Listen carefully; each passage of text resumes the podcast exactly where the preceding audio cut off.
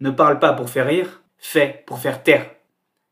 Sois arrogant par tes actes, pas par tes mots. Tu connais sûrement cette personne qui parle beaucoup d'elle-même. Elle se vante de ses propres réussites et elle te dit souvent qu'elle va faire ça, puis ça. On a l'impression que ces personnes sont remplies de détermination, qu'elles ont beaucoup d'ambition et un processus clair. Pourtant, quand on revient les voir quelques jours plus tard, il n'y a rien. C'était juste des mots. La plupart du temps, elles retardent juste le problème en continuant de procrastiner. Il est possible que tu fasses partie de ce groupe de personnes. Tu aimes parler, mais faire, ce n'est pas de ton ressort. Arrête de faire des promesses si tu n'es pas capable de les tenir. Pour ta propre dignité et ton charisme, quand tu promets, fais-le. Si tu parles, parles et encore parles, pour au final ne rien faire, tu vas juste finir par être le clown de service.